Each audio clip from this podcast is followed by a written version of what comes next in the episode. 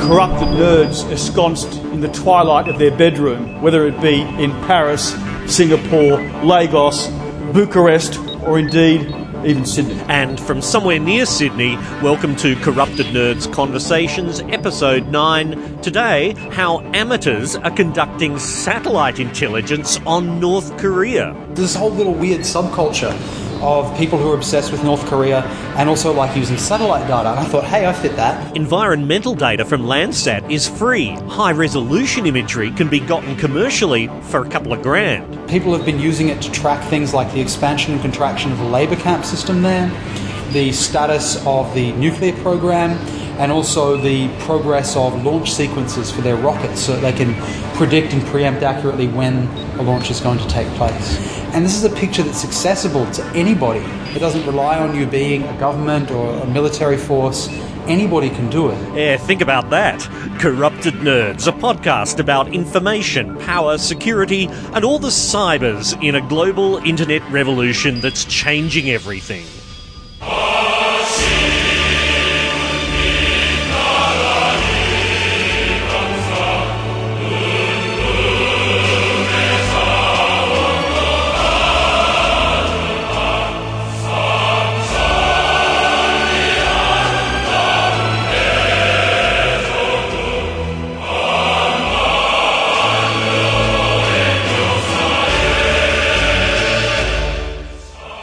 Hi, I'm Stilgherrian. Well, I think it's fair to say that most of us in Western countries, like Australia, have a kind of cartoon view of North Korea. It's either over the top patriotic songs, like uh, the national anthem being played here on North Korean TV. Ah, and I think you agree, this is pretty special, isn't it? Or cliched images of military parades and speeches and lots of applause.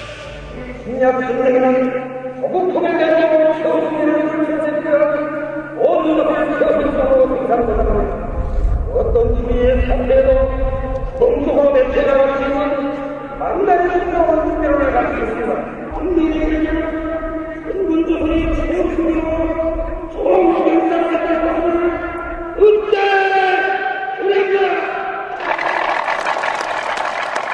Apparently, there's uh, two main TV channels in North Korea.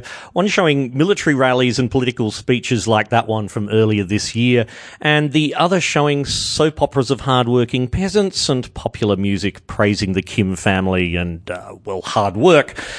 Apart from those official images of North Korea, uh, the images in our own media are also presumably distorted by our own side's perceptions and spin about what's going on.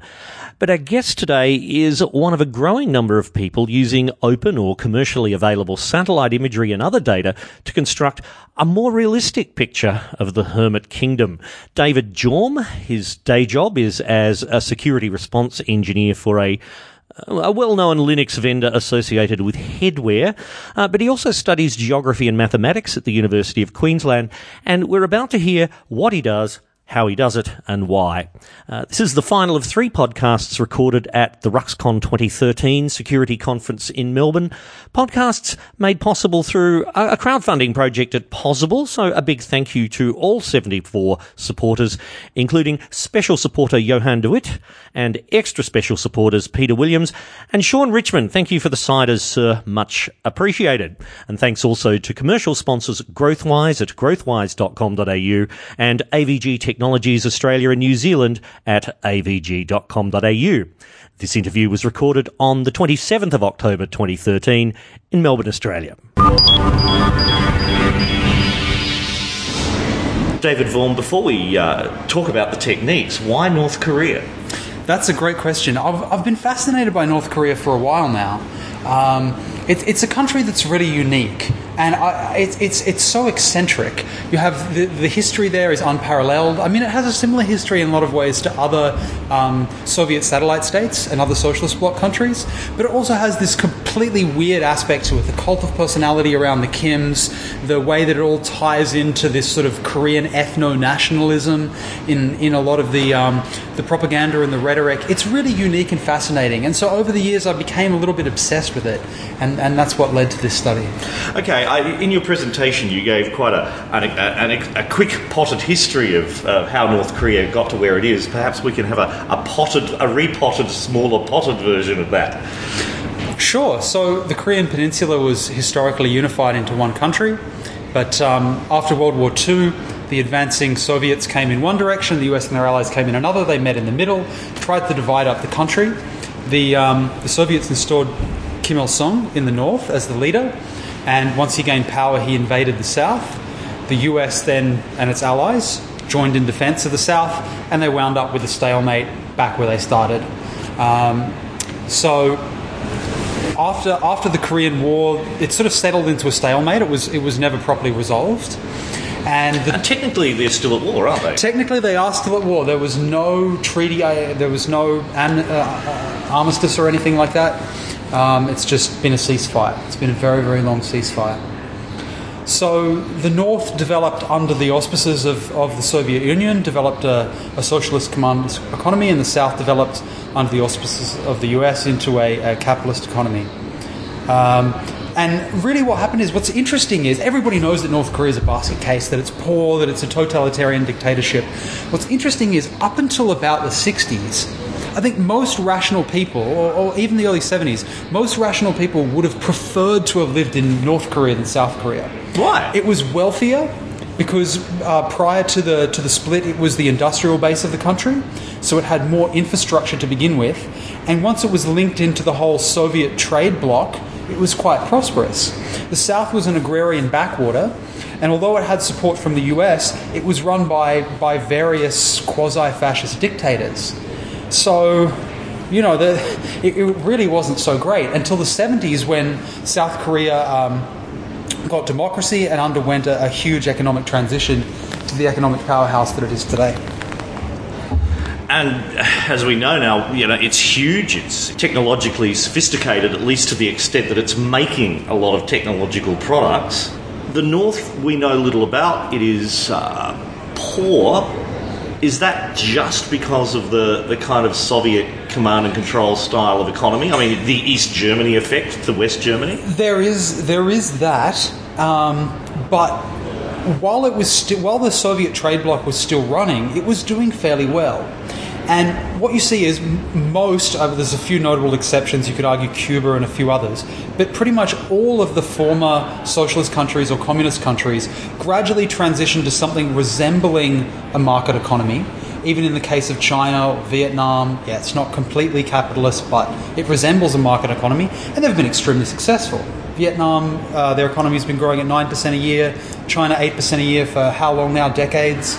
They're doing quite well because of these reforms. But North Korea never initiated any, even vaguely market oriented reforms. The, the impetus, the, the original reform in China was that they, they went to the family obligation system or the family livelihood system of ag- agriculture. So the idea was instead of having this big collective farm with 20 different families in it, you had um, just one family responsible for the agricultural output of their farm they had to meet a quota that they would give to the state, and then they would get to keep all the rest. So all of a sudden, the agricultural output went through the roof, and all the other reforms followed. But North Korea never went through anything even like that. Um, and, and even though they know that that would be a path to economic success, they intentionally do not go down that path. Because that allows, presumably, the central government to bring in all of those resources and decide exactly how everything will be distributed. Exactly. And, and what's interesting, though, is, is a lot of analysis has, has gone into this. People say, why don't they take the path of China? China's this um, role model for success. You know, China's not perfect, but it's a lot better than North Korea. And it's a role model for, for, for success in some sense.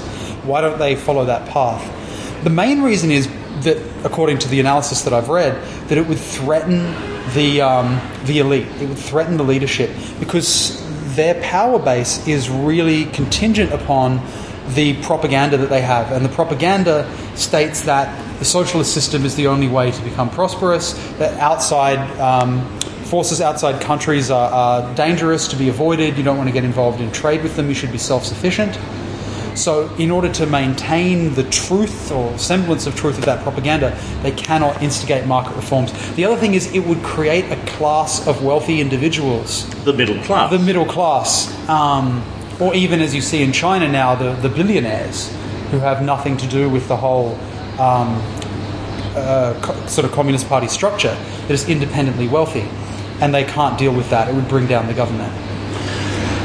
So we have, uh, uh, as you say, a fascinating country that is Yeah. almost a microcosm of the past. It's it's an example, I suppose, of what what might have happened if the Soviets won the Cold War instead of the West, perhaps. I- A lot of people who've gone there said it's a throwback to the 1950s. But that's what it feels like. Yeah. but with computers and But- missiles, computers, and, nukes. missiles, and nukes, and satellites. Ostensibly, yeah. It's uh, so that's the interesting thing is that although North Koreans are extremely poor, because they have such a aggressive militaristic position, they've invested a lot of resources in the development of military technology. And they have a very large standing army, and they have, even though a lot of their, their technology is outdated, they do have quite a lot of advanced military hardware and technology. Um, interestingly, though, a lot of this is really there for a very pragmatic purpose, which is that it can be used to extort blackmail. If you look at the history of the nuclear plants there, there's, there's a clear pattern. You start up the nuclear plant, scare everybody, they come in and say you have to shut it down, you say no, eventually you cut a deal where you get millions of tons of food and oil, and then you wait three years and do it all again. Well, yeah, either the nuclear plant or it's a missile test, and we they, they seem, you know, just to be timed just as there's an important international meeting like ASEAN or NATO or something like that. and like this is that. this is absolutely intentional. Yeah, this is this is by design. It's one of the the key pillars of keeping the economy there ticking. Um, and this is actually a good segue back to the research that I did on food production because one of the one of the problems that they have there is the country has never been self sufficient in food production, even even before um, the Korean War because it was the industrial area and the south was the agricultural area. It would be like um, I'm trying to think of a good example, but you know, some it would be like Saudi Arabia being uh, independent in food. It's never Yes, going to happen, you right? can't eat sand. Yeah, it's, it's Um, or the American Midwest, with Hmm. all of, all of the cow states of the US, was suddenly tried, you know, tried for independence from the rest, or vice versa. Um, you know, you ain't going to have beef burgers in New York without Kansas, boys and girls. Yeah, e- Idaho. Exactly, exactly. So, so um, when they were embedded in the the web of trade for the socialist bloc, they were able to. They were the industrial state. They got raw inputs. They shipped them out. They got food. It was all fine.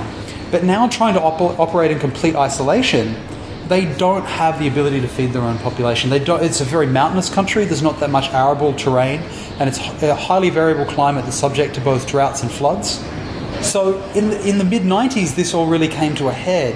There was severe flooding, and this flooding ruined the year's crop to a large extent. And this triggered a famine. The famine lasted for about three or four years, and probably several million people starved to death, but there's no good statistics. And uh, what's interesting is that obviously the food situation in North Korea was already precarious. But when you have a flood situation like that, it washes away a lot of topsoil. But then after that, you have a famine. So we have floods all the time in Australia, uh, washes away some topsoil, and then they rebuild it over time. But what they had there was, as soon as they were able to grow any crops, people would just raid the fields to get whatever food they can. They were picking them bare. They were stripping the bark off of trees and boiling the bark and eating that. And so then the trees would die, and then more topsoil would wash away. It's sort of a, a vicious circle.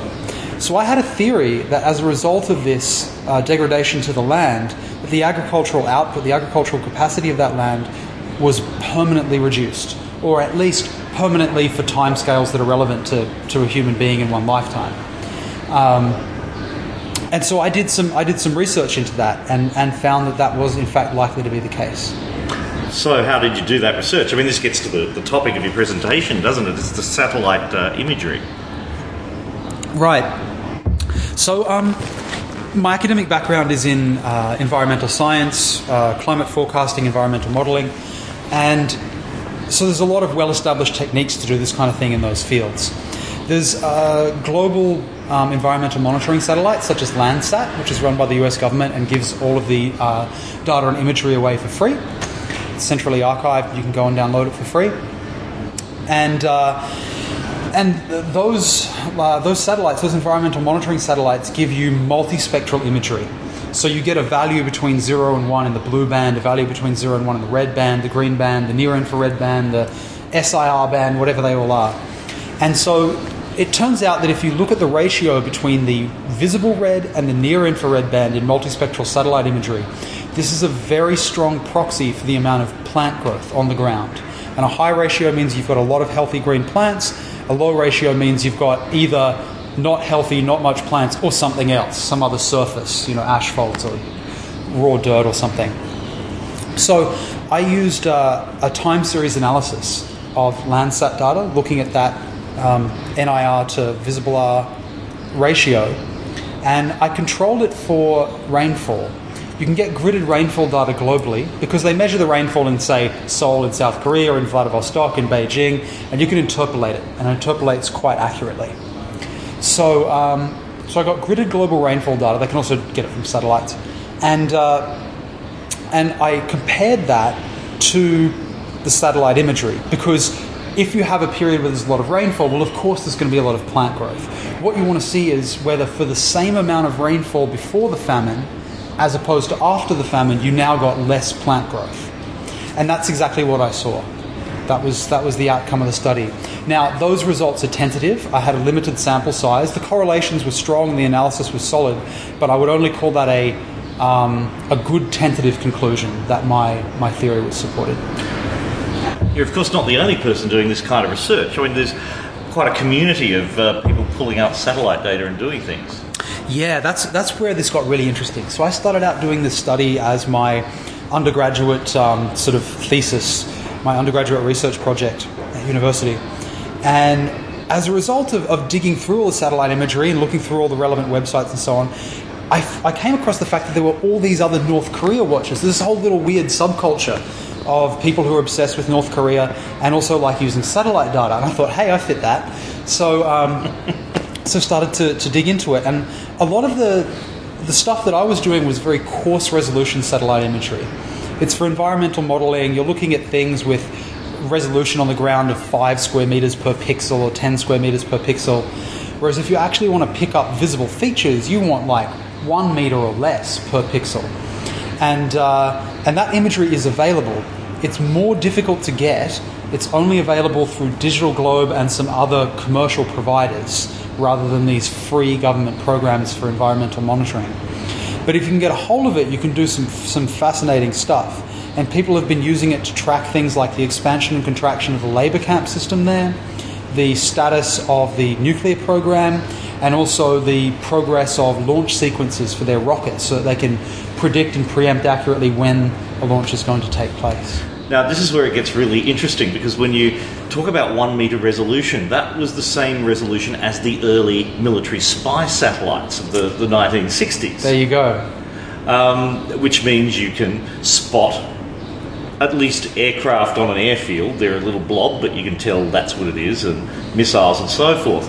Uh, we're now getting imagery which uh, a former Air Force intelligence officer tells me is stuff that years ago he would love to have, and now it's freely available, or, at, least or at least, commercially available. Commercially, if you've available. got the money. I think you can get a good data set for a few thousand dollars if you're willing to pay. So it's not inaccessible.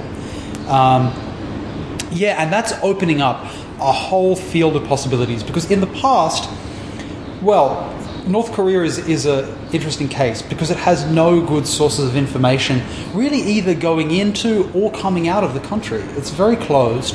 And so to get any idea of what's actually happening on the ground, you don't have any good sources. You could listen to the official news over there, but I, mean, I think we all know how accurate that is. You can get the Western media, but where are they getting their information from? And it's obviously got its own spin for political purposes and so on. Then you can get the testimony of refugees that have left North Korea which is which is probably fairly accurate. But again, uh, what are, how how correct are their actual facts? If they say something is happening in this camp, well, which camp? Where is it? Is is that is that an embellished fact or a real fact? Very hard to say. So by combining the testimony of people that have left the country with this high resolution satellite imagery, you start to get, at least in my opinion, a fairly accurate picture of what's happening on the ground. And this is a picture that's accessible to anybody who can conduct an interview or get a hold of some commercial satellite imagery. It doesn't rely on you being a government or a military force. Anybody can do it. And this is what you see in the North Korea Watcher community. There's academics, there's private individuals, there's companies. I'm sure that there's spooks and government agencies, but they're not talking about it so much. Everybody's able to access this capability, and I don't think we had that in the past at all. I'm going to get you to speculate a bit more about where all that might go in, in the future and in the longer term, because the things that occur to me one, as you say, all of this stuff is becoming available, and that is only going to increase in the future. Mm-hmm. We have the ability to start launching, you know, everything from drones or communication systems. Uh, there's stuff that can be done covertly and illegitimately. Um, the tools to do this stuff are becoming easy. Um, you, you know, things like even video editing was once an incredibly specialist task, and now everyone can do it on a commodity level. I was about to say PC on their phone. Right. You know, the where will this this end up? Do you think? What what, what are your thoughts? That's a great question. I think that this this you'll have two competing things there, and we've seen this with most of these kind of technological developments that start to put power into the hands of individuals. That the technology advances, and that uh, greater and greater capability comes along. But eventually, you reach a point where that capability starts to tread on people's toes, and then censorship starts to rear its head. So, in my presentation, I, um, I touched on this just a little bit. That at the moment, the commercially available sources of satellite data have very limited, in fact, in my view, surprisingly limited censorship. There was there's a few prisons in the U.S. like uh, maximum security prisons that are blurred out, so you can't plan a, a jailbreak. There's some some U.S. military installations, some mysterious stuff in the desert in China. And kind of that's about it. Everything else is is visible, which really surprises me. Um, and I wouldn't be surprised if once these capabilities, you know, who wants to track the development of the nuclear program in another country? Who wants to track what's on the ground at an air force base in Australia or in India or in you know European country or the US. They can all do that now via this imagery, and I really wouldn't be surprised if it gets to a point where the government agencies start saying to these commercial providers, "You you can't keep giving away this imagery. This is classified." Uh, it's not hard to see that trajectory occurring. So I think you'll probably see the two collide, where the capability of this technology collides with attempts to suppress it. And then this is kind of the story of our age, right? You can see this happening in so many dimensions in the technology world now. Um, and usually the censorship fails. The technology wins and the censorship fails. But in this case, the stakes are very high. And the potential for censorship is very high because there's only so many satellites. Like, for example, you try, and I'm, I'm thinking this is a, bit of a stretch of an analogy, but I'm thinking about the attempts of people to control um, intellectual property in movies and music.